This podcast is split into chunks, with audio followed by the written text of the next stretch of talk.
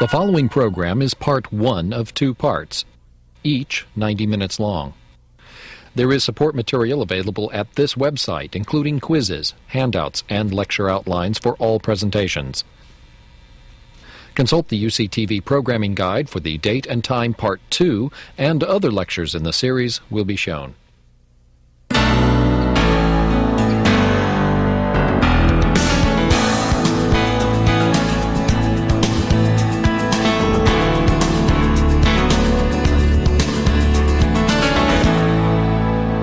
Uh, we've got a lot of material to cover, as you saw by the, the agenda that I put together. So we'll, I'll be talking rapidly, and I might uh, overlook something. So if you've got a question, be sure and, and yell and stop me here. Well, as Judy mentioned, we're talking about pesticides, and I brought my own favorite bottle of pesticides with me. Uh, and I have to do a disclaimer at this point. What's wrong with this picture? It's an empty pesticide. What's wrong with that? It has to be disposed of. Why is that? It's not disposable. It'll be here when you come back in the second reincarnation. Okay. So what can you do? What's the legal uses of an empty pesticide container? Absolutely. This is a great crowd. Absolutely none. So why am I bringing it in here and using it as a teaching aid? You're gonna leave it. Huh? You're gonna leave it.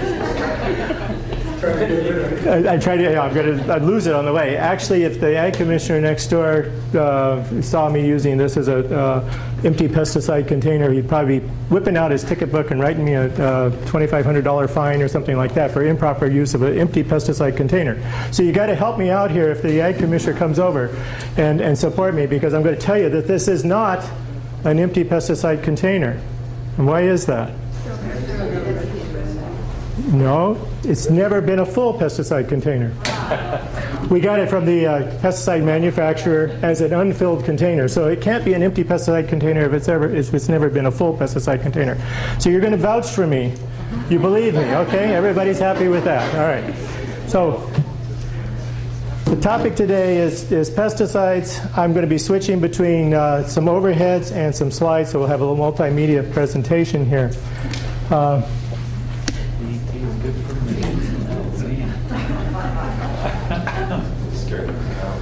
Okay, if any of you were around in the 1950s and happened to open up a uh, Saturday or Reader's Digest, you'd see this ad. This came from uh, an actual ad in the Reader's Digest in the 1950s.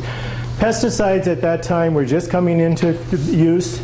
DDT was a very popular material. It had been developed during the war and had been used to, to protect soldiers from external parasites and, and all kinds of things. And it was our magic bullet we were, we were going to solve all of our pest problems, at least our insect pest problems, with DDT. Actually, it's been a very valuable product. DDT alone has been responsible for saving millions of millions of lives because it was used and it still is being used today in some parts of the world for control of the malaria bearing, uh, uh, transmitting mosquito. So, without having used DDT, many millions of people would have died from malaria because it was a very effective uh, material. One of the reasons it was effective, it lasts a long time. It's a very long lasting uh, material. Like I say, it's still being used today. In fact, it's being manufactured right here in California. Um, and a few years ago, they even used a little bit in California for control of mosquitoes in uh, the Bay Area because of the fear for, for malaria, and it was very effective. So, under certain circumstances, it, it has been used in the US, but it's basically been banned for about oh, 20, 25 years in the US for general use. One of the reasons being that it sticks around for a long time and it causes a lot of uh, environmental contamination. Uh, we are very generous taxpayers. We're spending $10 million in the, in the uh, Bay Area right now to clean up residues of uh, DDT manufacturing plant that stick around for a long time. They've got to take the stuff out of, they've got to remove the soil, haul it off, and decontaminate it. So thank you for your, your tax dollars for helping us there. How do you decontaminate? Uh, they just take it to a storage site and store it in a, in a place where it doesn't leach through the environment. Yeah. Uh, there are other ways you can decontaminate. You can burn it, uh, incinerate it, but uh, you know that tons of soil like that is very difficult to incinerate. Okay, well, I gave you the, and you all had the right answer about the, the proper use of a pesticide container. Uh, last December, there was a, little tiny picture in the corner of a reader of a uh, National Geographic magazine, and I want you to take a close look at this picture. This was a toy truck, model truck that was made by a 14-year-old boy in Senegal. The materials at hand that he was using were pesticide containers. Isn't that amazing? Yeah. I mean, look at the skill. uh, to think of any 14 year old boy being able to have that kind of a skill, but to, how tragic it is that the materials that he had to work with were empty pesticide containers. This pesticide is manufactured in Italy. It's used in Senegal to control malaria mosquitoes. It's a pyrethroid. It's not a, a, a totally hazardous material. It's, it's probably one of the safer materials to use, but still, in its concentrated form, being exposed to these things. And I'm, I'm, sure those containers, because they don't have laws like we have in the US, those containers weren't properly rinsed to begin with. Even if they were, they still would have uh, residues in them.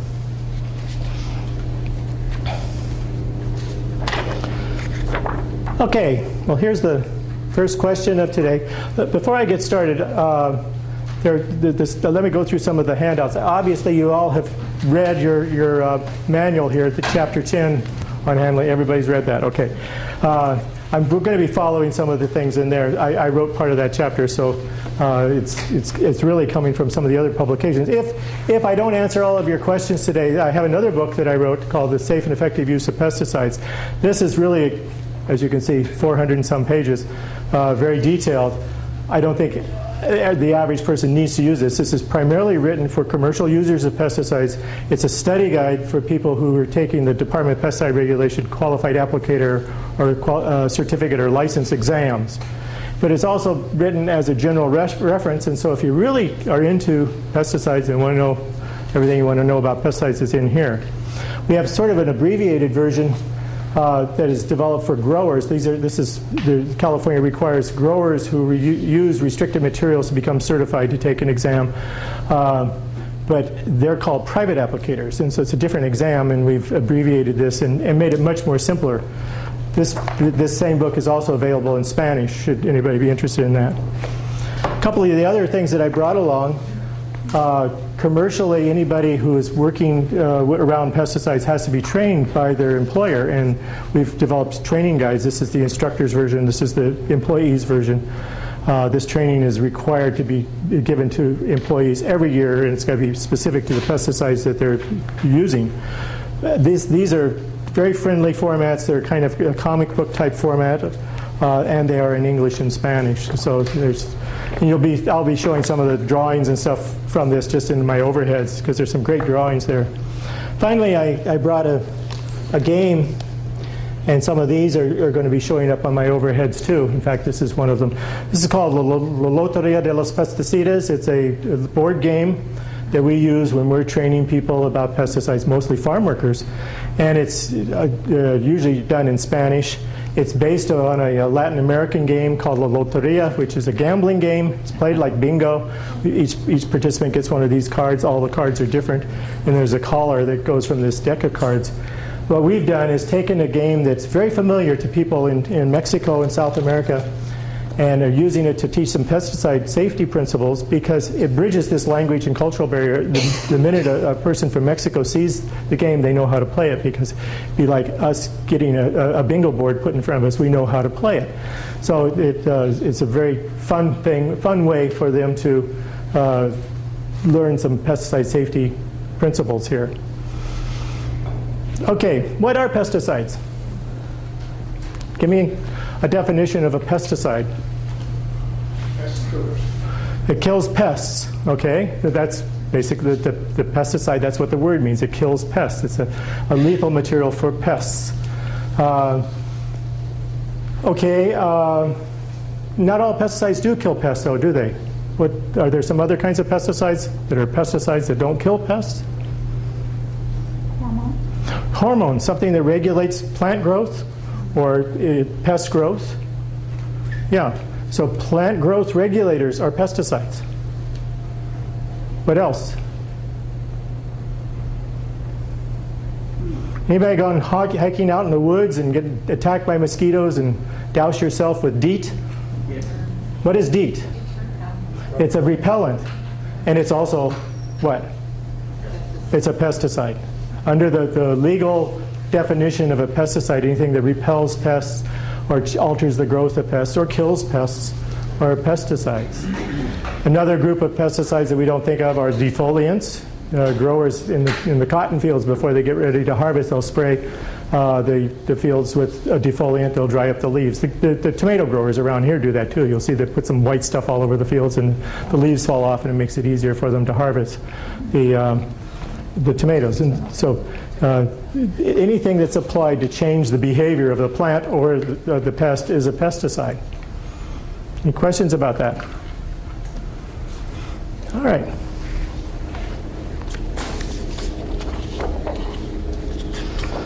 Well, there's all different kinds of types of pesticides, and this is uh, where I want you to, to take a look at this main handout that I've, uh, the pesticide use in major crops. I'll be referring to this only because you know we're not going to try to. This is uh, particularly pertaining to pesticides that are used in, in agriculture, but there's a lot of useful information in here. So if you look at pages eight and nine of this handout, I've put together a list. That, there's probably about 40 different, 40 or so different items. Uh, that are, are pesticides based, you know, they're, the, the type of material is based upon the target pest and its function on the uh, pest. So the second item there, if you're going to be trying to control algae, you use an algicide. You want to attract a pest, you use an attractant. If you want to kill birds, you use an avicide. Why would you want to kill birds? Crows. Yeah. so- yeah. Um, we had a, a grower complaining uh, a few years back who, who uh, had a large greenhouse operation in San Diego County who uh, had a terrible bird pest in his greenhouse. And what do you suppose that awful, disgusting, terrible pest was? It was a little hummingbird. Now, why would this little tiny, cute hummingbird be a pest in his greenhouse? It went ahead and, and uh, things. Absolutely. He was a flower grower and it was cross pollinating and it was ruining his product. Okay? Putting him out of business. So, you know, pest is in the eyes of the beholder, isn't it? And we, we attract hummingbirds to our home. We put out all this food and stuff for them. We really enjoy them. But this, this grower, this was public enemy number one to him because it was wiping him out. Well, they didn't put pesticides for him. He, I think he managed somehow or another to put some screening up to get rid of them. Yeah. But it just, just points out that you know we all have a perception of what a pest is, and other people may not have that same perception. Uh, well, just look over this list and, and see the various different things. Snails, for example, we use molluscicides. Uh, and nematodes, we use nematides, n- nematicides. Yes, Susan? Now, when you talk about a pesticide, is this sort of a generic, all-encompassing term that includes what you call herbicides? Absolutely. Now, this is Foliant affects the plant, not right. That's an excellent question. There is always a lot of confusion about. Uh, you ask people if they use pesticides. No, I just kill weeds. You know, well, weeds are pests, right? And an herbicide that is used to kill a weed is a pesticide. So, pesticide is the, the umbrella term for all of these materials the herbicides, the defoliants, the, the plant growth regulators, the, the attractants, the, the repellents, those are all pesticides. Now, th- that, that's a legal term. The, the federal government, that, the, the US EPA, that regulates pesticides, there's a federal law, and they're def, defined in that law.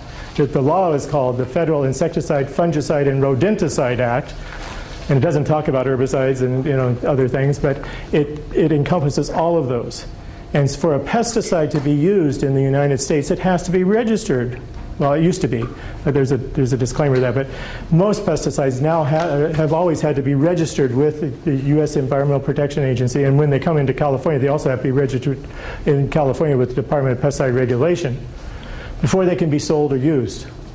And there there are certain tests that they have to go through to make sure that they are safe, that they're, they're, well safe, relatively safe. Uh, but they, if they're used on food products, the food residues, the residues on that are, are within safe limits and things like that. So. Uh, when we talk about pesticides, I'm talking about this big spec. Everything that's on this list is considered a pesticide, and you'll notice that herbicides are on there. Silvicides that are used to kill trees are on there. Uh, you know, they're, they're just all kinds of uh, materials that we wouldn't normally think of as being pesticides, that are on that list, but that are, fall under that law and are regulated by both the, the US EPA and the Department of Pesticide Regulation in California. Now, I, I made this little disclaimer because last year a law was passed that, that uh, allowed certain materials that are being used, were pre- previously used and registered as pesticides, not to have to be registered any longer with the EPA. And there's still a lot of concern about that. These are low impact materials, uh, minimal health hazard type materials, things like sugar or uh, certain types of soaps and things like that. Um, the problem is that some of these things are, are slipping through that may have human health concerns or environmental concerns, and they aren't being screened because they're exempt from this registration. So there's a, a, little bit of concern about that, and it may go back. There, there are recommendations, in fact, that, that these materials, this whole group of materials, go back through the regular registration process so that they are tested and, and found to be both effective and don't have these uh, side effects that, that are undesirable. So, good question. Any other questions about that? Okay. So, there are various different types of pesticides. And not only are there different types of pesticides, but there are different formulations of pesticides. Uh, and I'd like to, let's see where my list is here your this little green sheet that I gave you lists many of the now this, these are some labels off of uh, some ag products that I just grabbed. The top one uh, is Kocide, but it's got the letters DF after it. And what that means is it is, is a dry flowable. The uh, one below says Vendex 50WP. It's a 50% active ingredient of a wettable powder. And I've put all these little initials for what this means. If you were looking at a pesticide label and you wanted to know what a ULV was, it was ultra low volume. So they, they actually, the manufacturers that manufacture pesticides uh, use all these kinds of little uh, symbols after their names. They may be indicating the type of the formulation that's being used, like a wettable powder here, or the DF, the dry flowable up there or maybe sometimes how it is used. Uh, the RTU is one that, that we often see for, for household use, ready to use RTU formulation. And even they've got one here, WK for weed killers, uh, TGF, turf, turfgrass fungicide. And then sometimes they're talking about the characteristics of the, the formulation uh, low, low volatility, low odor, double strength 2x, something like that. And then there are some pesticides commercially used that, that have specific notations after them, like P and W for they're only registered for use in the Pacific Northwest. And this other one I've got here's the TVA, the Tennessee Valley Authority uh, pesticides. Are, they're uh, registered for use there. So a little bit when you look at a label, uh, you might see some idea about the pesticide formula. Now the formulation is, is kind of important. If you turn the sheet over, when you're using a pesticide, I've listed uh, the many of the, the standard common formulations there. And each one has different characteristics as far as how it is, is to be handled and the, the, hazards that are involved. Powders, for example, can blow up into your face and get into your eyes and on your skin. And so they have a higher degree of, of toxicity, uh, especially if you're going to inhale them or, or get them in your eyes. They also, most of the, the wettable powders, are uh, materials that are bound to clay particles, and clay is abrasive. And so, through application equipment and pumps and things like that, they can abrade the equipment. So, they, they are abrasive. They also don't stay in, in, in solution. So, if you use a wettable powder, how many of you used a wettable powder pesticide? You put it in water and you got to keep it stirred up or it sinks out. Now, wettable powder can be uh, compared to Nestle's Quik you put a spoonful of Nestle Quik in a glass of milk or a glass of water and you stir it up and it, it uh, you can't see through it. It's, it's a, a, a very opaque uh, looking solution. If you let it sit there for a while, you'll see it starts settling out and, and settling to the bottom. So people that use these materials as pesticides uh, have to be agitated, the materials have to be agitated all the time while you're using them. Otherwise, you don't get a uniform uh, application of this.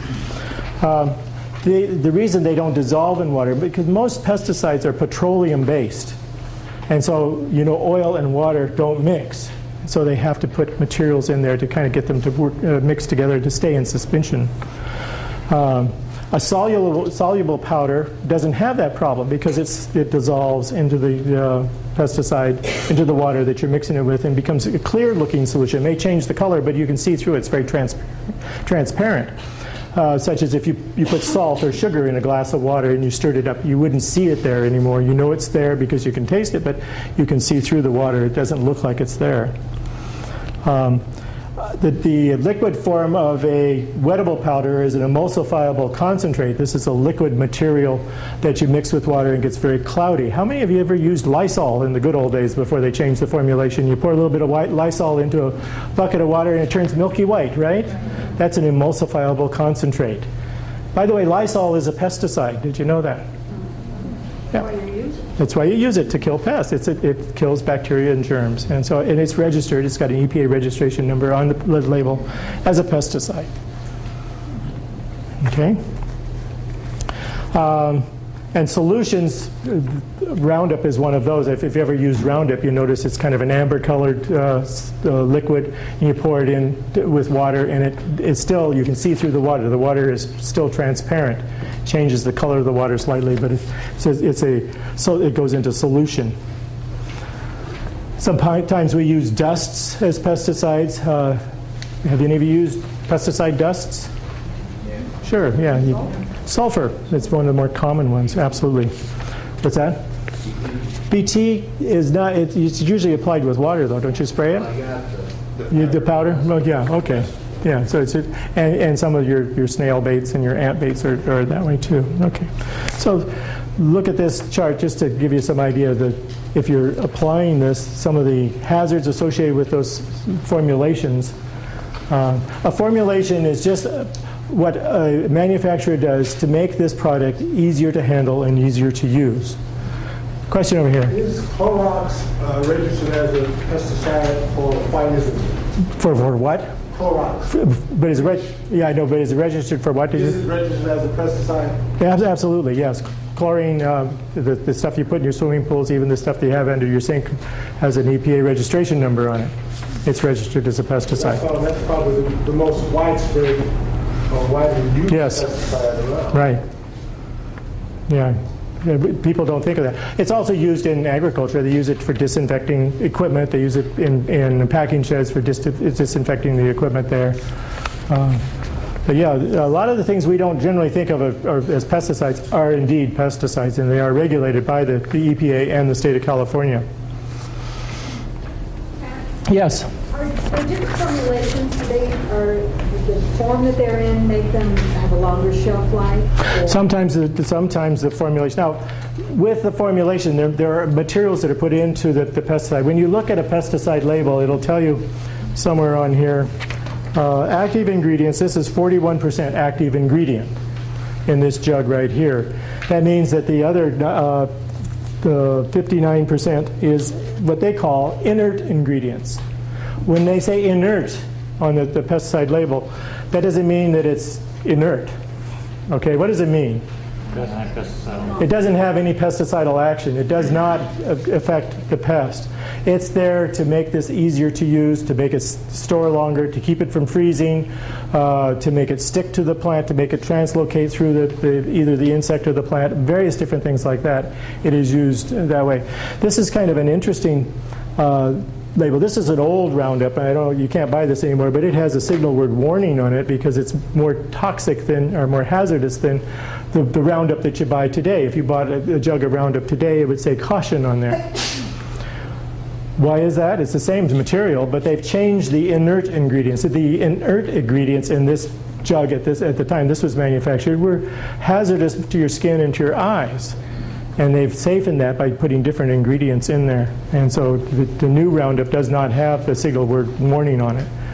Uh, so th- these these materials that are called inerts are not truly inert. I mean, uh, benzene is often used as an inert ingredient. We all know that benzene is not inert, and benzene has been linked with causing cancer in people, and there's some concern. They're phasing out, or, or they're eliminating the uses of benzene as a uh, inert ingredient or an adjuvant. So these things that are in there maybe just water, they may be oil, but they also may have some impact on how that pesticide works and make it easier to work, easier to store, various different things. So those are called adjuvants. You can also buy additional adjuvants to mix with your pesticide too. There are companies that sell these things stickers, spreaders, uh, emulsifiers, uh, defoaming agents. Roundup, as you know, is a, is a if you've ever used Roundup, you shake it up a little bit and you put water in there and it just starts foaming up really bad. And you can put something in there that stops that foam. A defoaming agent is an adjuvant that you add. So we add adjuvants sometimes to pesticides after they're uh, mixed up. Uh, so that it improves the way that pesticides can be mixed, can be handled and, and applied, or this, the manufacturers sometimes add these adjuvants to the, the container as the inert ingredients. All right, any, any que- other questions about pesticide formulations? Well, both of these, uh, just mentioned to you, uh, Kocide up there has the signal word danger on it, but it doesn't have this uh, skull and crossbones symbol on it uh, that the Vendex does, and that's we'll get into a little bit of that in a, in a few minutes. But I just wanted to point out both of these uh, are the most hazardous level of, pesticide. Is basically copper, and it's got the word danger there because if you get copper in your lungs or in your eyes, it can cause severe burning. Um, it's, it's really like copper sulfate that a lot of people use in their Bordeaux mixes, uh, copper sulfate and hydrated lime. Uh, you buy a bag of copper sulfate and it'll have the signal word danger on it. With the Vendex is an insecticide, actually it's, it's a uh, miticide, and it uh, is got the skull and crossbones on there because it's very toxic to, to people uh, and it could kill you. Uh, it, it, it, won't interfere with your eyes or, or, breathing, but it could actually kill you because it's very toxic. So materials that are very toxic have the word danger, but they also must have the signal word, or have the, the skull and crossbones on there.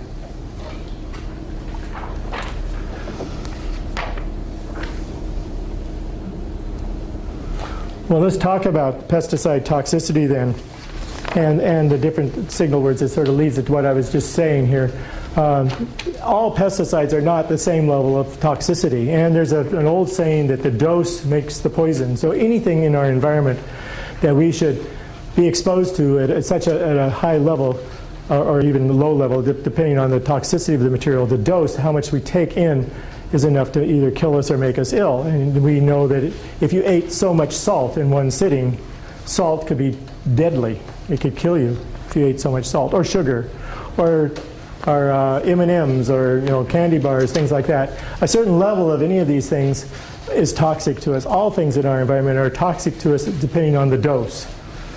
Pure water, if you sat and drank gallons and gallons and gallons of pure water, it would probably kill you. I mean, you probably it wouldn't be able to do take in that much. But pure water can be toxic at, at, a certain dose. What we're dealing with with pesticides are materials that have lower or, or higher toxicity levels uh, to us, so they take smaller amounts to cause us harm. Toxicity also means not necessarily poisonous, but can cause uh, skin irritation, eye burns, things like that. So it can cause damage to us. So all pesticide labels except those new, that new group that I was talking about earlier uh, that is exempt that are exempt from registration. All other pesticide labels must have one of three signal words on them. And I mentioned that the word danger being the most hazardous. We pointed out that this Roundup has the caution, the signal word warning on it, and then everything else has got caution on it. So most dangerous, moderately dangerous, and then the least hazardous ma- materials have the word caution. And so that's the, your first, when you, when you pick up a pesticide container, the first thing you should look at is the signal word. That's part of the registration. Every pesticide that's registered by the EPA in the state of California has a signal word on it. And that'll give you some idea of how hazardous it is. Like I said, if it has the danger plus a skull and crossbones symbol on it, it's the most, most toxic, most hazardous to you. Handle those with care or don't use them at all. The, many of the materials we use have the signal word warning on them. Those are moderately hazardous to us. Uh, most of the stuff that you would encounter would have the signal word caution. And try to stick with those the words if possible. Always, you know, if you have a choice, look at the, the signal word and, and try to get one that uh, is the, the least toxic. Now, what this means is that those materials have been put through some sort of a test by the manufacturer. It's required as part of the registration to do some, some testing. They often test them on animals. Well, here I'm, I'm demonstrating rats. They do it on various different rattle, animals. Uh, they may do it on some birds. They may do it on fish.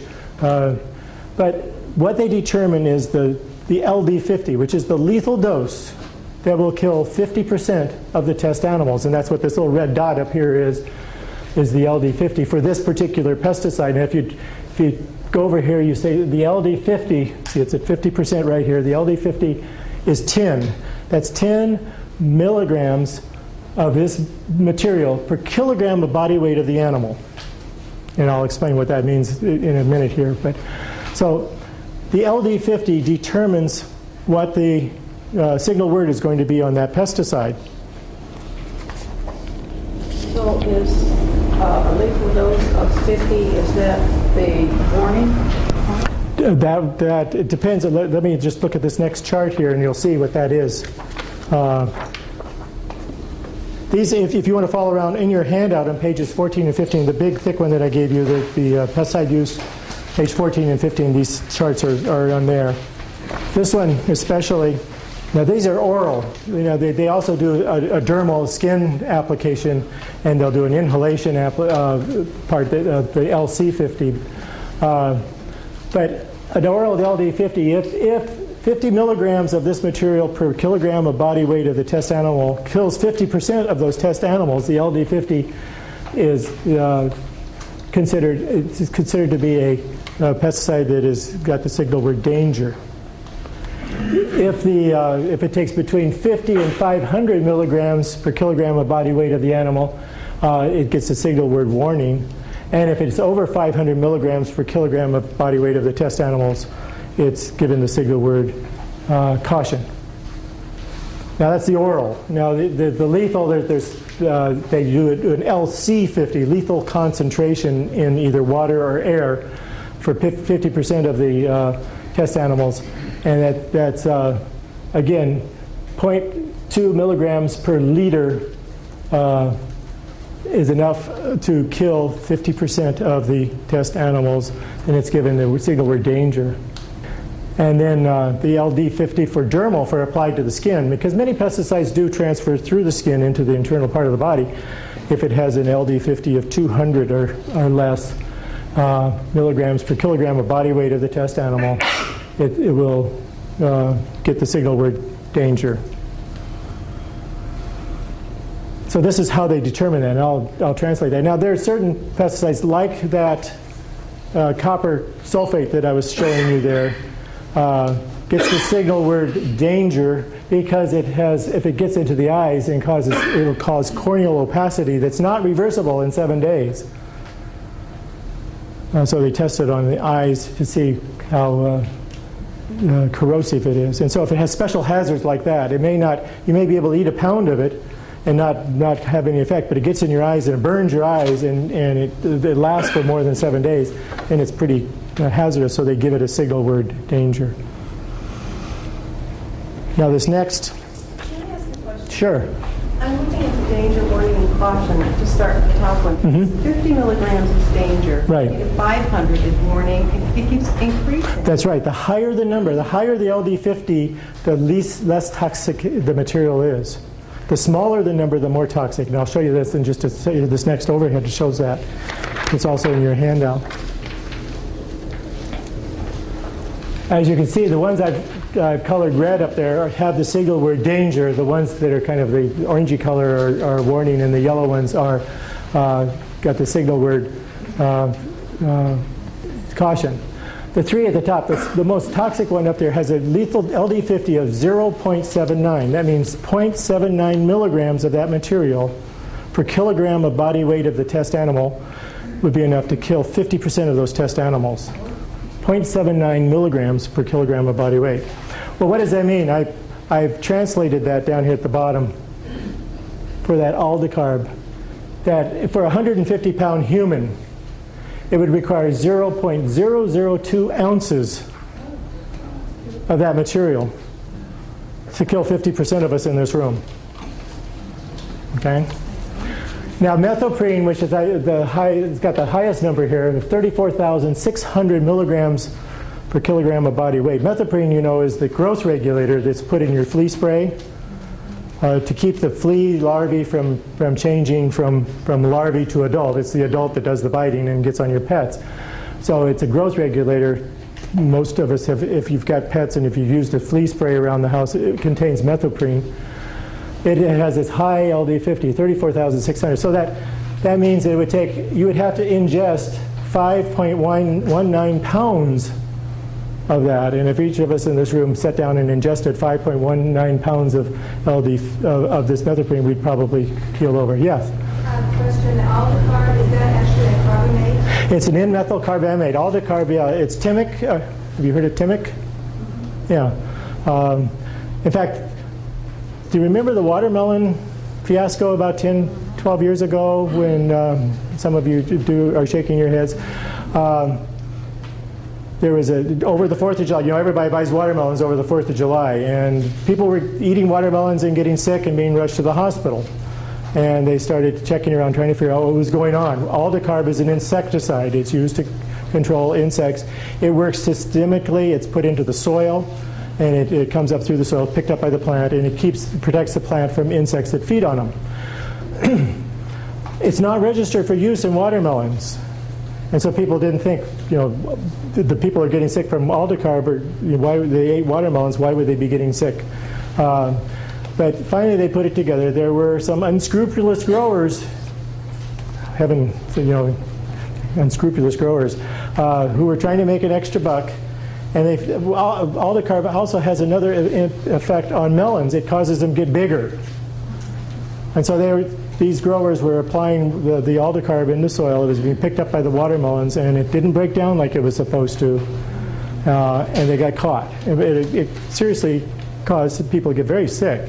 Fortunately, N-methyl carbamate uh, poisoning is readily reversible in the body. So by and, and that was another thing that took them a while to figure out what was happening because by the time the person who was violently ill at home got to the emergency room and they got him settled down, they couldn't find it. It, it had been metabolized in their body and uh, they they couldn't trace it. And also, it had broken down to another compound that they weren't looking for. So it, it took a while for them to figure it out. But they traced it back, and they found out it was uh, the N-methyl carbamate, aldicarb, that was applied to the melon fields, which is really was supposed to be put on cotton fields. Uh, but you know, so they you know they caught the people, they fined them. Uh, they didn't have laws at that time to find them heavy enough. I think it was $2,500 fine or something like that. Now they've got, they've changed the laws and they've got massive fines for people that, that do that. Uh, Bacillus thuringiensis, somebody mentioned that, has an LD50 of 15,000. That's 15,000 milligrams per kilogram of body weight. So it's you know fairly non-toxic.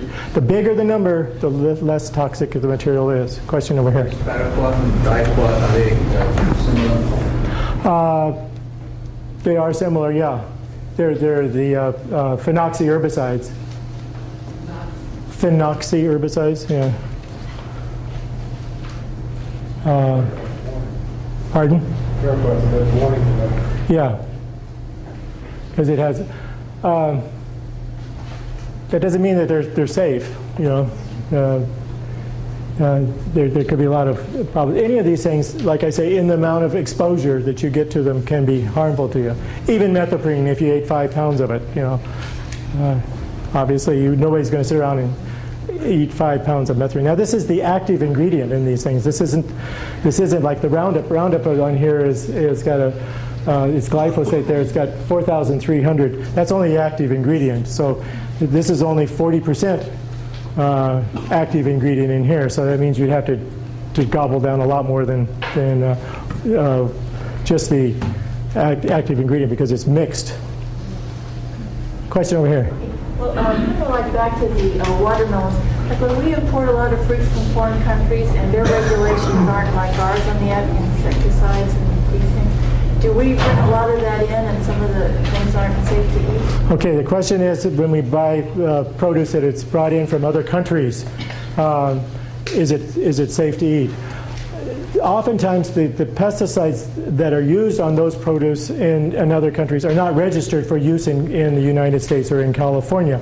But there is an inspection that takes place when they are brought into the U.S. For, to looking for residues.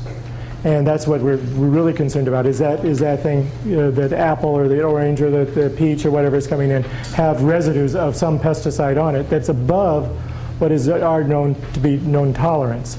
And as long as it meets that residue tolerance level, and it is something that's not banned in, in the United States. Now, most remember most produce that you buy in the marketplace, even if it's been grown with pesticides, does not exhibit any residues by the time it gets to you. About probably, I think the, the USDA has done tests on this, and about 80% of all the produce in a grocery store, no matter how it's grown, will not have pesticide uh, detectable pesticide residues on it. So it, it's difficult then to, to tell what's been put on it. Is that clear? Is that okay? Uh, so when, when Raley says we have we will only sell pesticides that have no detectable residues on uh, we only sell produce that has no detectable residues on it, doesn't mean it has been grown without pesticides. It means that when it gets to the store, they don't have any detectable pesticide residues on them. It may be grown without, or they could have used a whole lot of things on it, but these things break down at different rates. Question? That was my question Yeah. about the, local grocery corporation. Yes. we test. Yeah, there are a lot of cup- uh, markets like Raley's, I think, that have their own testing where they test the produce to see if they can detect residues. Questions here? DDT, we don't, we're not allowed to use it in this country. That's right. But in the tropical countries where we get grapes and other things from, Uh, use them there and then That's right. They would detect them though if, if, if that if that comes because DDT doesn't break down very fast, and so it would be detectable, and it would not be allowed in this country if it had DDT residues in, at all. Yeah. And, and my question is also on the DDT because um, I'm, I'm addicted to corned beef in the can and it comes from Argentina. I know full well that they're dusting the cattle with DDT. Um, has the DDT shown up inside of the meat of any of the animals? Um, we're, we're saying that it sticks around for quite some time. Is it is it possible? Um, is it possible that uh, we're receiving the DDT that we, of course, manufacture and sell to somebody else because you can't use it here? Um, are we receiving it back in our food in, say, canned goods? Okay. I'm going to not answer that question because we're going to we're going to demonstrate that in a few minutes. Okay. That's a good uh, segue into another part of the thing, but you'll you'll get that question answered before the end of the day. Okay. Any other questions? That was a great question. Just came at the wrong time. Okay, so everybody understands what LD50s are and what they mean. Okay, so the lower the number, the more toxic the material is. Okay, well now we, we talk about how pesticides work. This is another thing that uh, th- there's a the, the white handout that I passed out here, the, the white sheet. Pesticide chemical groups. You, you all have that? Okay. Here again, if we, we use the word pesticide. Remember, it's a big umbrella term. It, it means a lot of different compounds, and they all have different modes of action. And what we're talking about here is how pesticides work is how they kill or cause changes in that pest. And that's the mode of action. Uh, we have a group of pesticides that are, uh, have been widely used. After DDT uh, was banned, we switched to the organophosphates and the N-methyl carbamate insecticides. These are nerve poisons. And uh, so they interfere with the, the nerve conduction from the brain to the, the muscles. And if you've ever used a, a cockroach spray and you see the cockroach flipping over on its back and wiggling its legs, uh, you've, you've got to its central nervous system and you've interfered with its nervous system. And if it happened to you, if you got a big enough dose, that would be exactly what would happen to you. You'd flip over on your back and you'd be convulsing and wiggling your legs in the air uh, because it does interfere with nerves. Uh, and so uh, they're, they're listed here as, as central nervous system and synaptic poisons. And so when, we, when we, there's a, a signal coming from our brain telling us to move our arm, uh, our, our nerves are not like electric wires. They're, they're uh, organic materials that the, the cells where the nerve signal moves from, from part of the cell to the other. And there are junctions between nerves and between nerves and muscles. And there's a chemical reaction that takes place at that junction. Uh, so that when the nerve signal gets to that junction, it sends a chemical reaction so it, trans- it goes across that space. There's a little tiny space. This chemical goes across that space and causes the muscle to react, or the, the next nerve in the, in the line to send a signal on down. And there's a, a chemical called acetylcholine that's produced that, that uh, sends that signal from one nerve to the other, or from a nerve to a muscle. And many of these pesticides that are nerve poisons interfere with that. In order for that signal to be discrete, there's another chemical that the body produces called uh, uh, cholinesterase, and that erases that. So if, if we didn't have that on-off switch, when, you, when you, your brain told you to, move, to flex your arm, your arm would flex, but you would be standing there flexing all the time. You couldn't let go. And so it's this cholinesterase that comes in and erases that acetylcholine and allows it to flex. So there's a pulse of this, and then there's a, the acetylcholine comes in there, and then the, the cholinesterase destroys it. Well, what these materials do are interfere with the action of the cholinesterase. Okay? So basically what happens is that you lose control. When you go to flex a muscle, it contracts and it doesn't relax. Or you get convulsions. Your, your pupils of your eyes dilate. You start sweating. You get stomach cramping. All kinds of things happen like that. These are central nervous system uh, components. And uh, so it, they, they work on insects and they work on people. And, and most of the animals have uh, cholinesterase and acetylcholine uh, patterns in their bodies. How do you spell cholinesterase? C H O L I N E S T R A S E, cholinesterase. And we have blood tests. It's the only pesticide that we have right now that can be, you know, you can do a blood test to find out if you've been exposed to some of these pesticides, some of the organophosphate or N-methylcarbamate pesticides. And that blood test measures the, the cholinesterase level in your blood. Usually we have a certain baseline level. If that suddenly drops, it indicates that you may have been exposed to this. Other things in the environment will also lower that. Uh, alcohol consumption, heavy alcohol consumption, will lower your cholinesterase levels. Uh, but uh, people who handle these materials, in fact, it's a state law in California, if you handle these materials for more than seven days in any 30 day period, you have to be monitored by a physician and have your cholinesterase regularly monitored. And if your level drops, they know that you've probably been exposed to a certain, you know, uh, harmful level, and they take you. You cannot use those materials for a while. So employers have to keep records and keep their employees uh, monitored. It's one of the very few tests we have for immediate detection of exposure to some of the pesticides. There's only only this one group of pesticides. So this, this is for your reference if you want to know how these things work. I'm not going to go into all of it because some of them are fairly technical, but typically they, questions over here. You know, we use a lot of, I use a lot of permethrin, and it's got this thing called axonic poison. Okay. So. And that's a nerve poison. The axon is the nerve that, that, that goes from the muscle, uh, from the brain to a muscle, and so it, it does interfere with nerve conduction. We're still in here to say unknown how they act. Yeah, at the time that I put this together, there was no information on, on how they, they act. And, and sometimes that's true. You know, they know it works, but they don't really know what the mechanism is. Yeah. And you have antibiotics as last. Antibiotics? The very last one. Yeah. Is that a... What? I, I, it just, it's just because it's a different group. I say I've got them uh, done by insecticides, herbicides, uh, various, and antibiotics is a different group of uh, material. Absolutely, yeah. If it's used, because a, a germ, a bacteria, a virus is a pest. Like the chlorine is used to, to kill those things. Absolutely, yeah.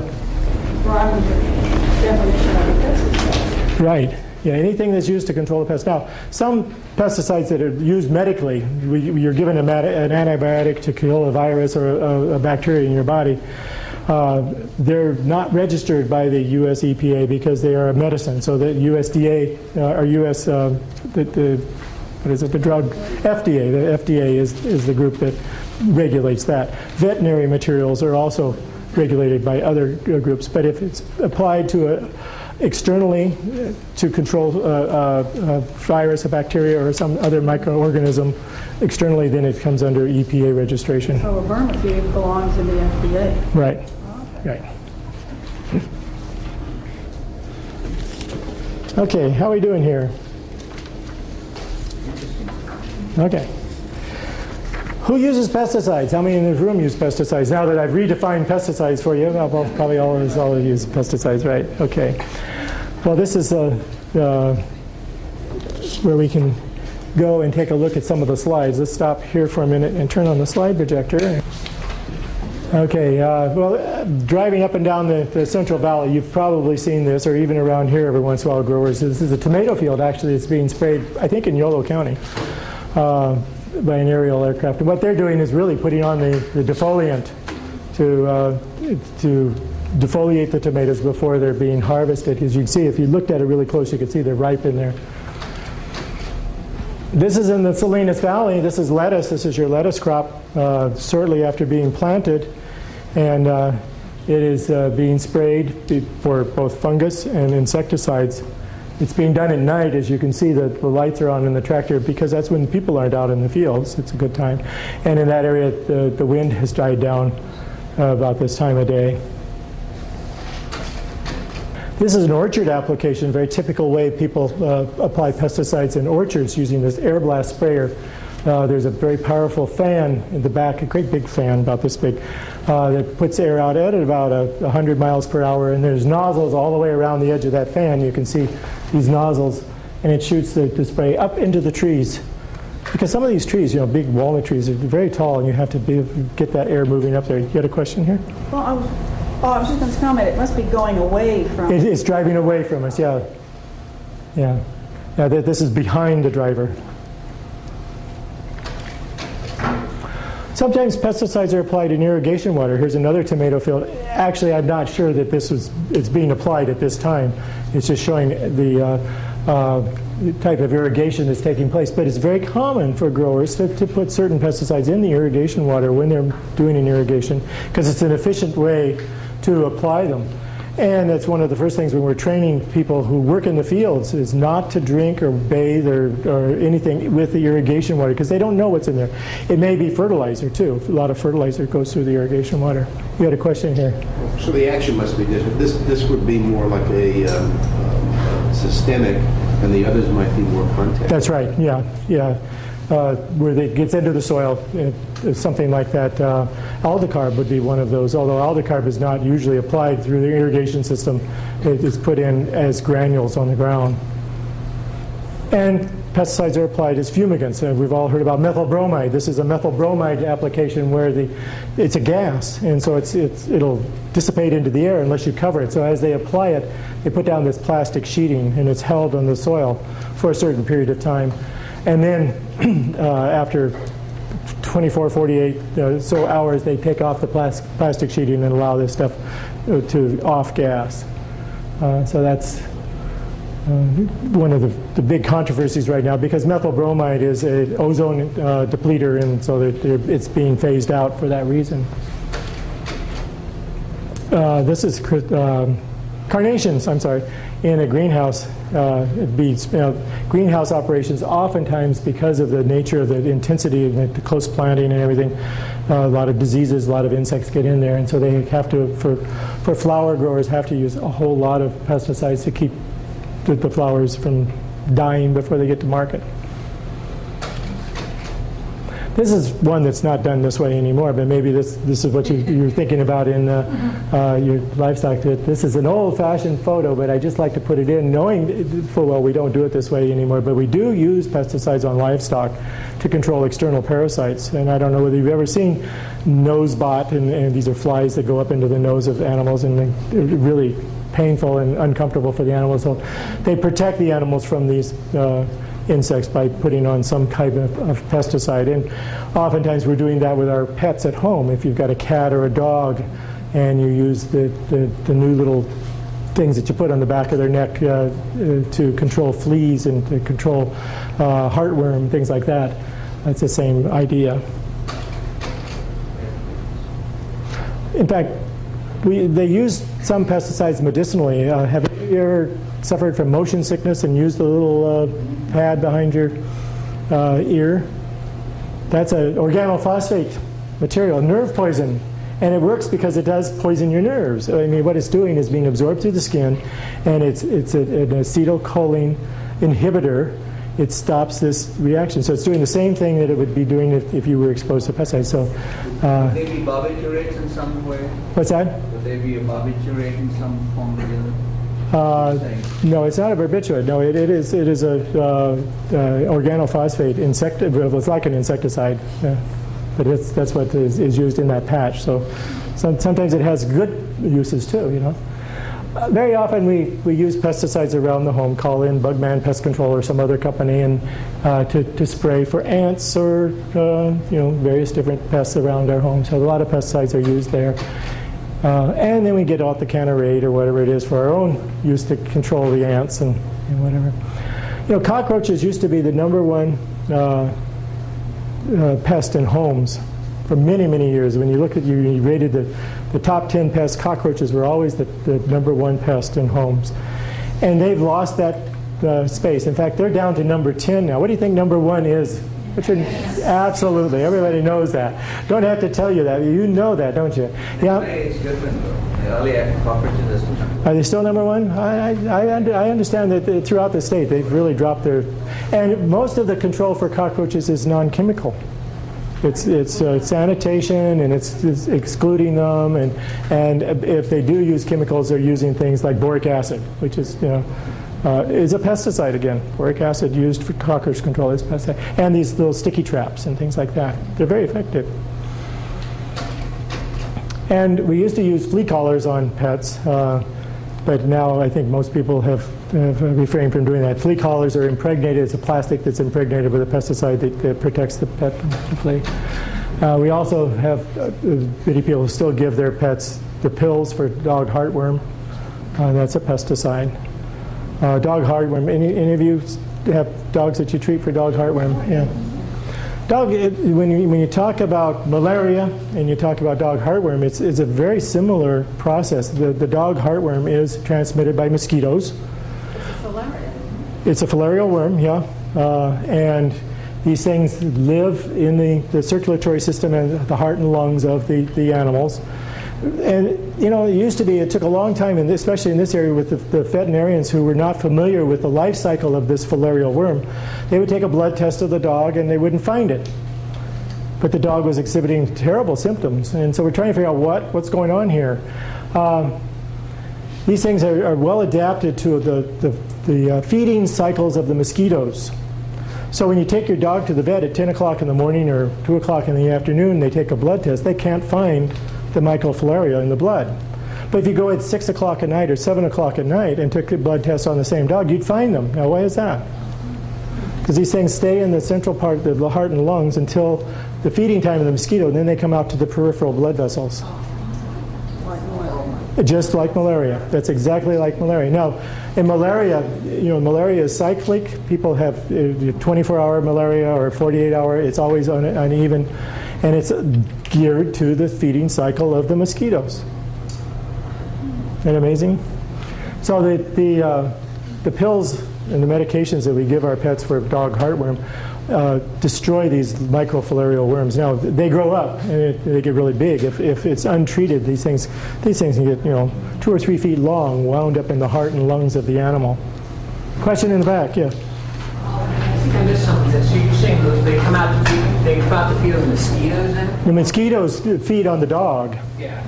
And the mosquito transmits the microfilarial worm from a, from a previous host. It feeds on a dog or a coyote or a fox or something like that that is carrying this uh, heartworm, picks it up in its uh, system, and when it goes feeds on the, the, your, your dog, it'll uh, drop a few of those little microfilarial worms on the skin of the dog, and they'll go in through the skin through the puncture wound and infest the dog. But, but the worms stay inside. They stay inside. They don't come out. They, they go out to the per- peripheral blood vessels. They stay in the circulatory system, yeah. Do I have a question over here? Okay. Yeah, here's one. Do they just go for dogs? They don't go for cats? No, they go for cats. They're, they're, there's right now there's a higher incidence. Uh, they're, they're starting to see more and more dog heartworm in cats. I personally have a cat that's been treated for dog heartworm. So you should take your cat. Like should have your. You, yeah, the, the, the, uh, the, usually the material that, I can't remember, but they're, um, what's the material that you put a little drop on the back of it? It is Advantage. Yeah, it, it is for control of heartworm and fleas, both on cats and dogs. Advantage is only fleas. Well, there's another one. There's some- Revolution. Revolution. Okay. All right. Thank you. Yeah, that's the one we just got for our cat. Yeah.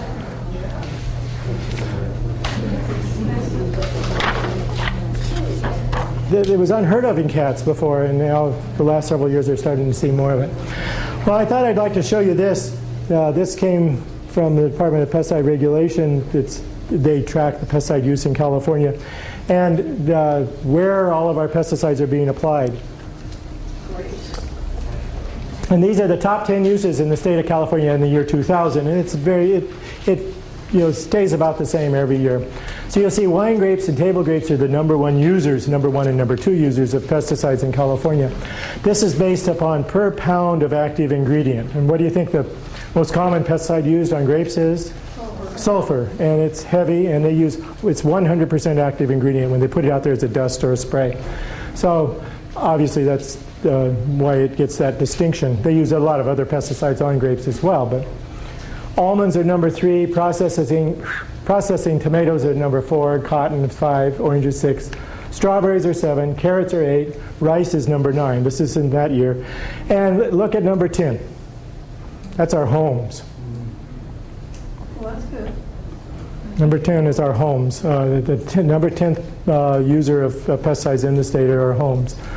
Now, we grow 350 crops in California, and homes are in number 10 here. So, uh, there have been some studies. Where do you think most pesticides are used on a per acre basis? In your home, yeah. A grower, uh, uh, if you compared on a per acre basis any of these crops to a home, uh, homes are using four or five times more active ingredient per acre than, than uh, any of these other crops here. And it's contained too. And it's, yeah, it's contained. Where are most of the, the truly toxic pesticides being used, though? Because the sulfur, uh, which I don't think is all that toxic, sort of distorts the, the information. So if you Well- harmful pesticides. Uh, you know, it depends on whether you're talking about toxic in, in the number of cases of injury and illnesses uh, that occur from those pesticides, or toxic in uh, just the, the, the toxicity, LD50 of the material. Of course, uh, probably, I would say cotton. Uh, let's say cotton probably be the, would have the most toxic pesticides as far as potential harm to people. So this is where uh, pest, where, where people who are uh, using pesticides, this is where the top 10 are. Uh, the year before this, actually, structural was number nine, so it's, it somehow dropped a little bit, taken, dropped down a little bit. Now, most of the pesticides that, well, not most of, but many of the pesticides used in agriculture and, and in these other crops are also used around the homes. But there is a difference when we go out and buy the pesticide at Walmart versus going to John Taylor Fertilizers or someplace and buying that. And it is the, the active ingredient. You may go down to Walmart and buy some Roundup, but it's not going to say 41% active ingredient. You know, it may say 0.1% active ingredient. Is it 11% active ingredient? Okay. Uh, where this is 41% active ingredient. And you're going to pay a lot more for the material in, in, Walmart. Uh, but You go for the purple cap, the, what does the purple cap say? 41. That's 41%. Okay. Can you get that at Walmart? I never buy it at Walmart. Yeah, Orchard Supply, yeah. Yeah. Pardon? $128 For a pint. This, this jug here uh, would cost 200 bucks. Two and a half gallons for 200 bucks. And you're getting 41%. Right. Yes. I had a question. When you were talking about the sulfur used on grapes, the sulfide label on, on wine, is that the residue of the sulfur? Yes. Yeah. hmm and the barrels. But the reason reason you don't want to go down to to uh, John Taylor and buy your, your pesticides because it is more hazardous because you remember 41% or or 52% active ingredient versus what you would do in a home, is, is much more hazardous, more dangerous to work with. You need uh, more protective clothing to handle it properly. You know, it, it's, uh, and besides, the minimum you can buy, you know, is two and a half gallons. And why would why would you use two and a half gallons worth of Roundup for you know, practically a lifetime supply around a home? You're having to store it and everything. Okay. Pardon? Well, I'm thinking of some friends of mine who grow grapes. Oh yeah, for, for something you know more commercial. Winemakers that grow grapes. Mhm. They have acres too, and they're out there doing their thing year round. So three of them got together and bought that. Yeah, well, when when they're using it in that way, yeah, multiple people are using it over a larger area. So it's it's safer for for homeowner use to stay with the homeowner packaged material, even though you're paying more per pound of active ingredient, a lot more. Uh, it's still safer to handle. A lot of times, it's, a lot of the Roundup you can buy is ready to use. It's in the spray bottle, squirt bottle, and it's already mixed. You don't have to, to expose yourself to the, the concentrated materials to mix it up. So, any questions about that?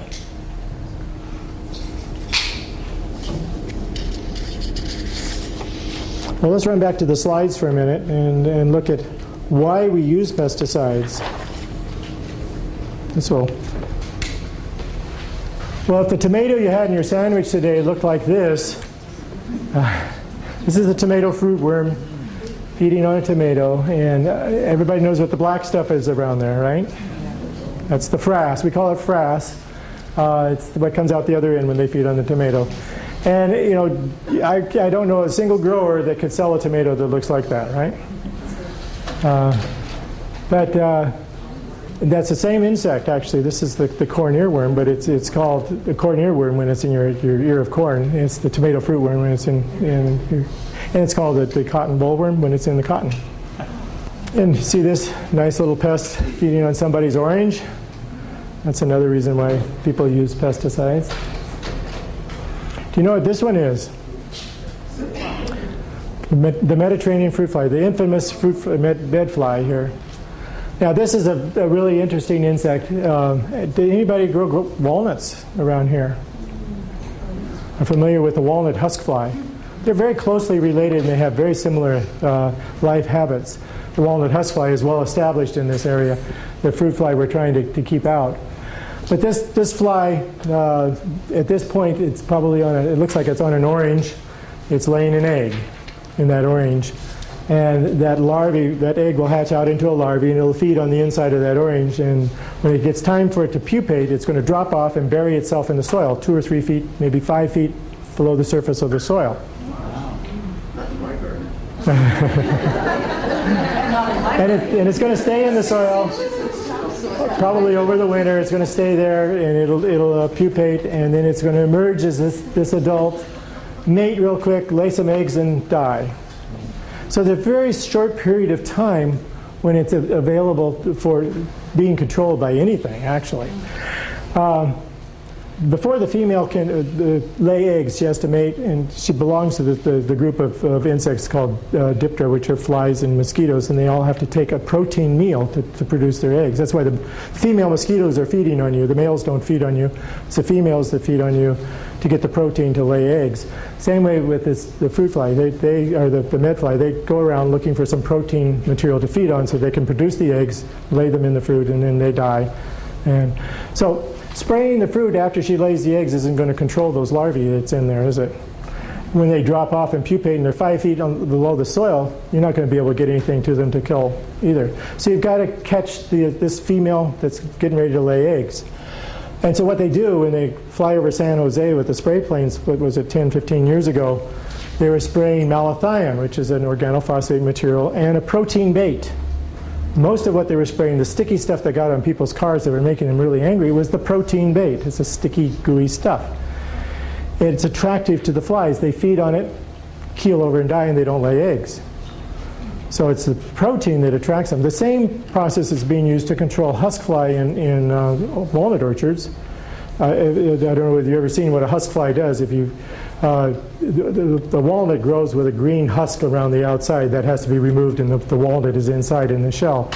this husk fly feeds just on the outside. It doesn't go into the nut, but it feeds on that husk, and it, it turns the husk a really gooey, awful, ugly black color, and you can't get that off. So when they, they harvest the nuts, that's an off grade.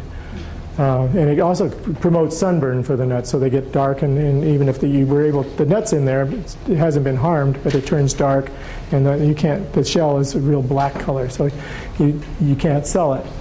So they, they go out, they don't have to spray the trees, they can spray the ground, the weeds, whatever it is, with this protein bait with a little bit of malathion in it, and the husk flies come along and they feed on it and they die, and they don't lay eggs into the nuts. Same with, with the Mediterranean fruit fly. So that's what the process. Now with the, the fruit fly, they have developed, also figured out that if they mate with a sterile male fruit fly, they won't lay viable eggs, so it doesn't help. So there are laboratories in Mexico and in Hawaii that are irradiating the males because the, the uh, husk flies uh, are established in Mexico and Hawaii, and that's why they do it in those laboratories.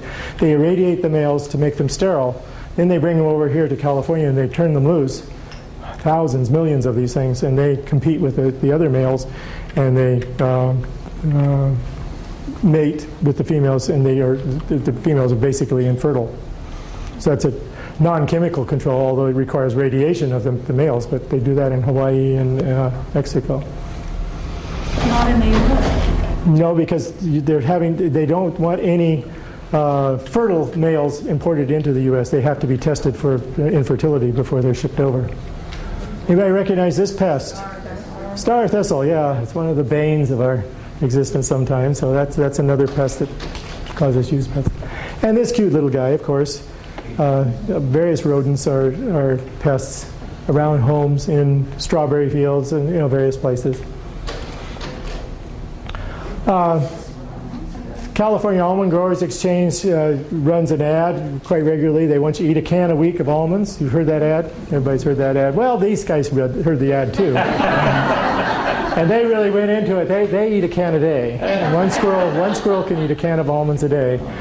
The only problem is they don't buy them. You know, they.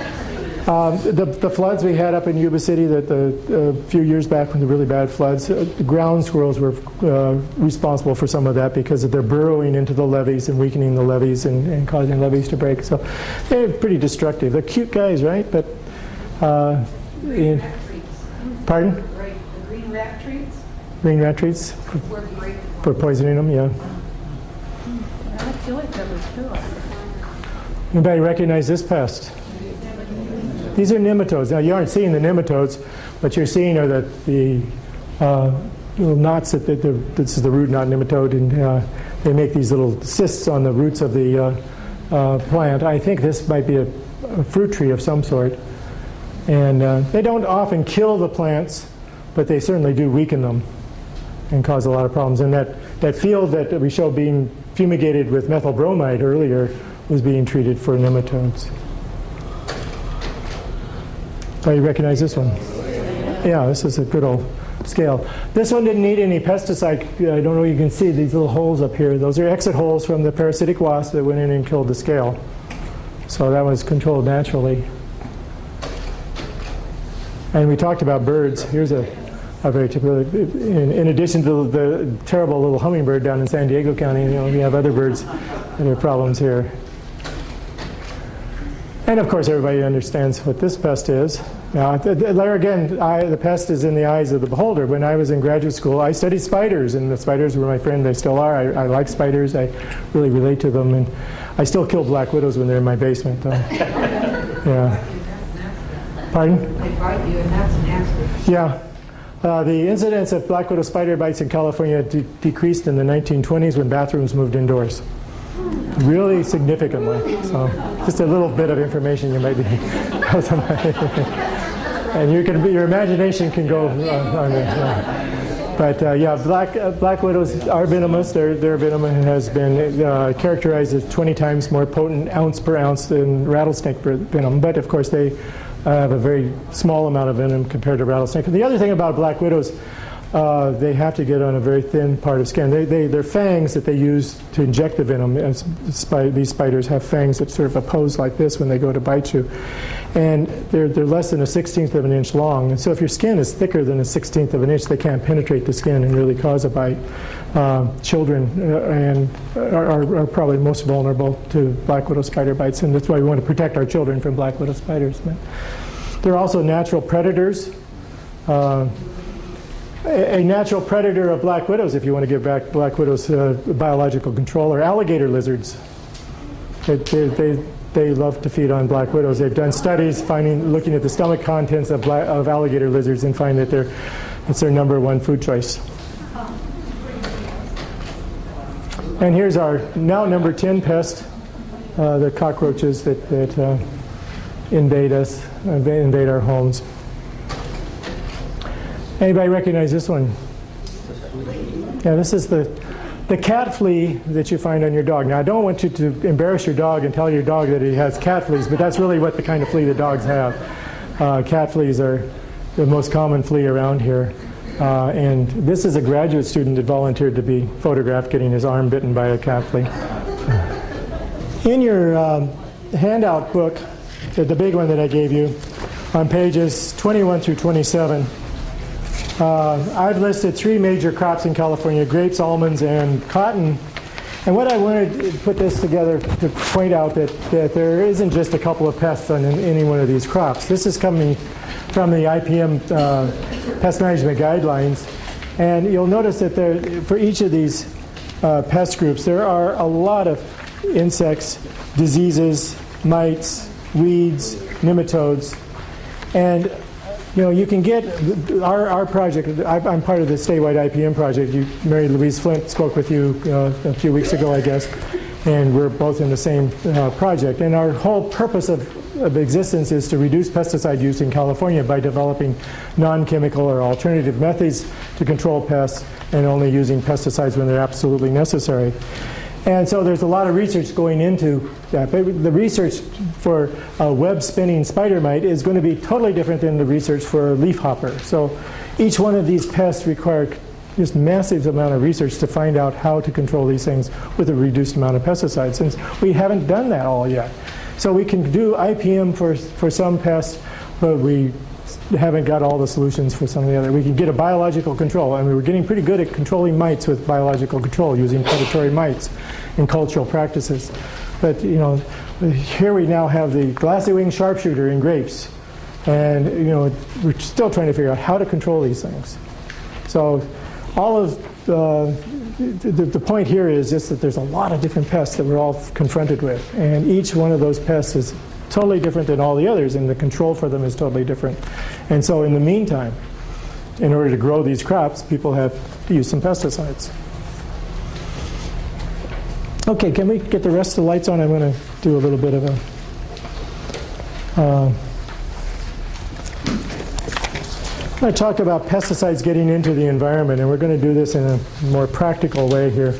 And it's going to also answer some of the questions that came up earlier. This my props here.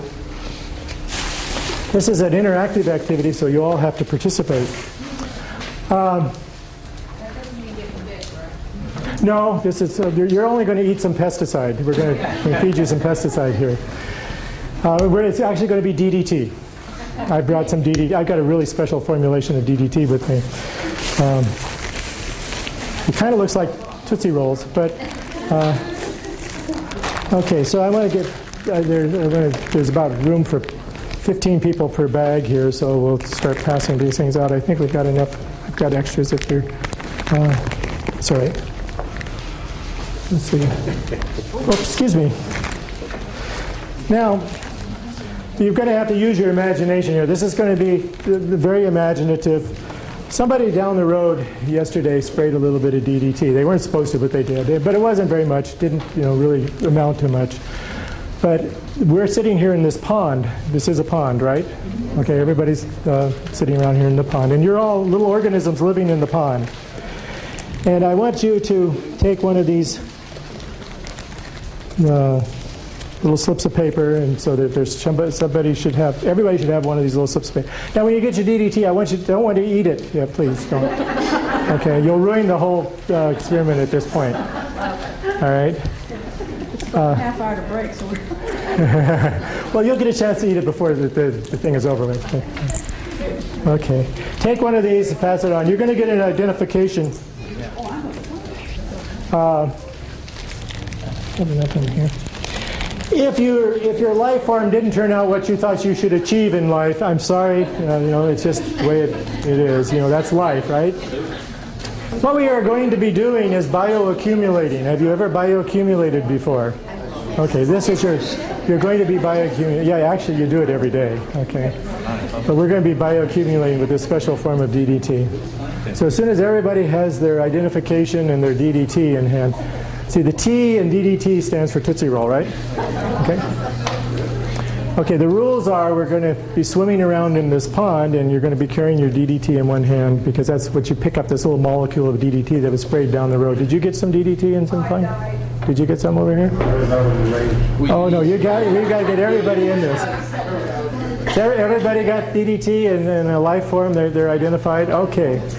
I want the plankton to get up and swim around in the pond, and you can move all over the place here. Come on. Now, see, look at your drawing. Plankton have these little cilia along the side so they kind of go up and down. And also living in this pond are small fish. Not yet. Wait a minute. Here's a chance here. There's some small fish living in this pond. And what does small fish like to eat for lunch? Okay, so you small fish swim around, find a plankton, and take away their Tootsie Rolls.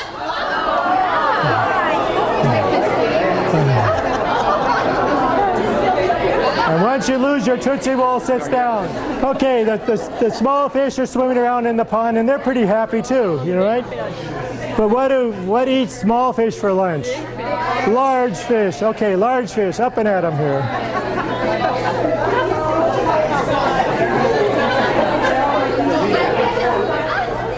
All right, now look at these these large fish here. They're not quite as aggressive as they used to be. They're getting a little green behind the gills, right? Because look at all the DDT they have in their, their bodies. Okay, flying overhead, however, is a brown pelican or two. Where are my brown pelicans? Uh-oh. And they're having lunch on the big fish, right?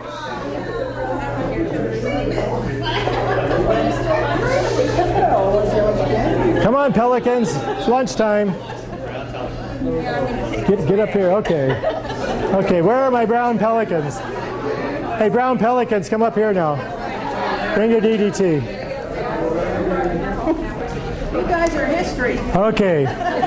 We've got some problems here, folks. Look at the DDT that they've accumulated in their bodies here. From that little bit of DDT that, that came in this pond here. They've got a real, a more serious problem. You know, now when they lay eggs, and they sit on their eggs, their eggshells are too thin and they crack. Uh, you've had that problem? Did you? Recently? Yeah. Okay. All right. So you guys go extinct. I'm sorry. You become extinct. And to, to, when you go extinct, you put your DDT back into the environment. So you share. You got to share. Okay, so, you've bioaccumulated this DDT uh, through the, the food chain, and it, it is concentrated to a level where it's causing some harm. Where, where it was applied, where it drifted over into this pond, it wasn't causing any harm in that concentration, but the, the organisms, you all who are living in that pond, actually concentrated it. So that's called bioaccumulation.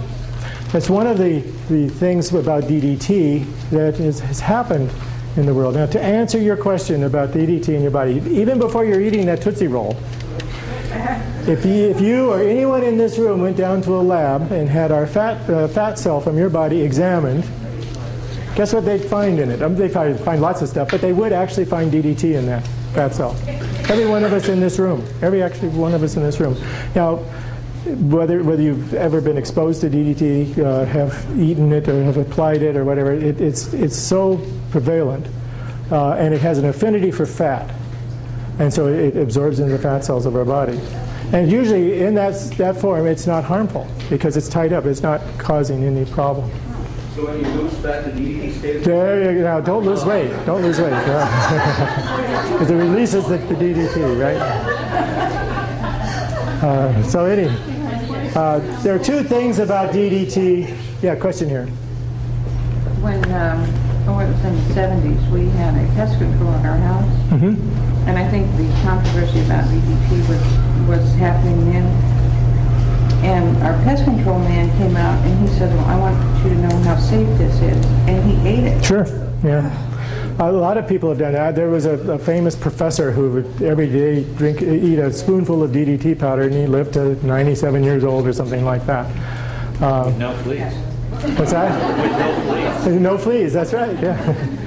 Um, the thing about DDT, it has low mammalian toxicity. I mentioned earlier that during the war, soldiers were asked to take off their clothes and they were dusted with DDT powder to control external parasites, body lice and other parasites. And they went through this on a weekly basis. When I was a kid, they used to spray DDT with a spray can in my house on the walls and everything to control uh, mosquitoes. And flies. Flies, yeah, yeah, yeah. There, there's now some concern about DDT. Uh, There are other DDT is a class of pesticides called the organochlorines or chlorinated hydrocarbons. This is another class, and it's on your list there.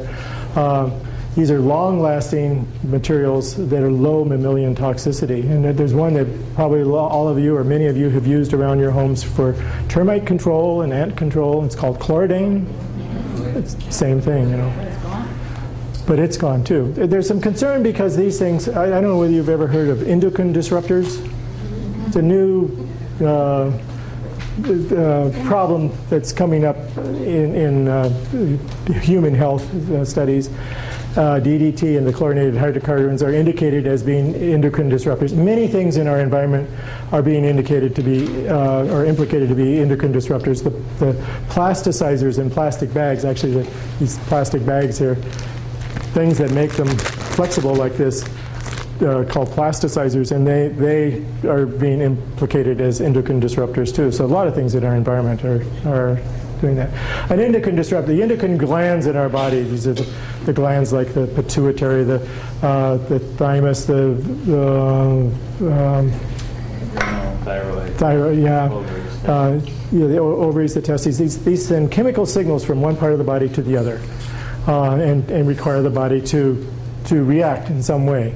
Uh, so when you go into shock, that's an endocrine uh, uh, condition. This, when, when something happens and you get really keyed up, and it's called the flight or fright uh, mechanism. You, these are endocrines that are reacting in your body.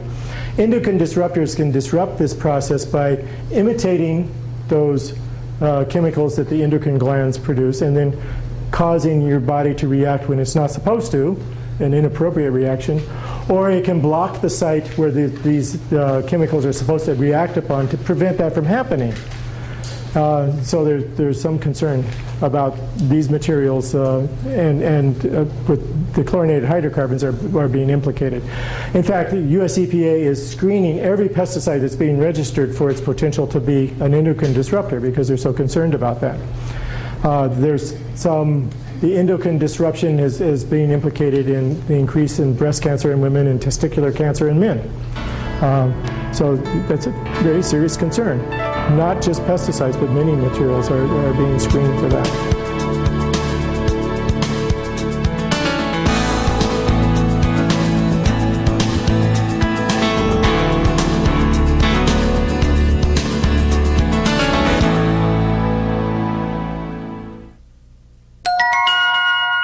The preceding program was part one of two parts, each 90 minutes long. There is support material available at this website, including quizzes, handouts, and lecture outlines for all presentations. Consult the UCTV programming guide for the date and time part two, and other lectures in the series will be shown. It's the definitive guide to gardening, produced by the University of California. The California Master Gardener Handbook contains over 700 pages of in depth information on topics such as selecting varieties, planting, growth cycles, pruning, irrigation, and harvesting. The California Master Gardener Handbook is available along with other gardening publications on the ANR Catalog website at anrcatalog.ucdavis.edu.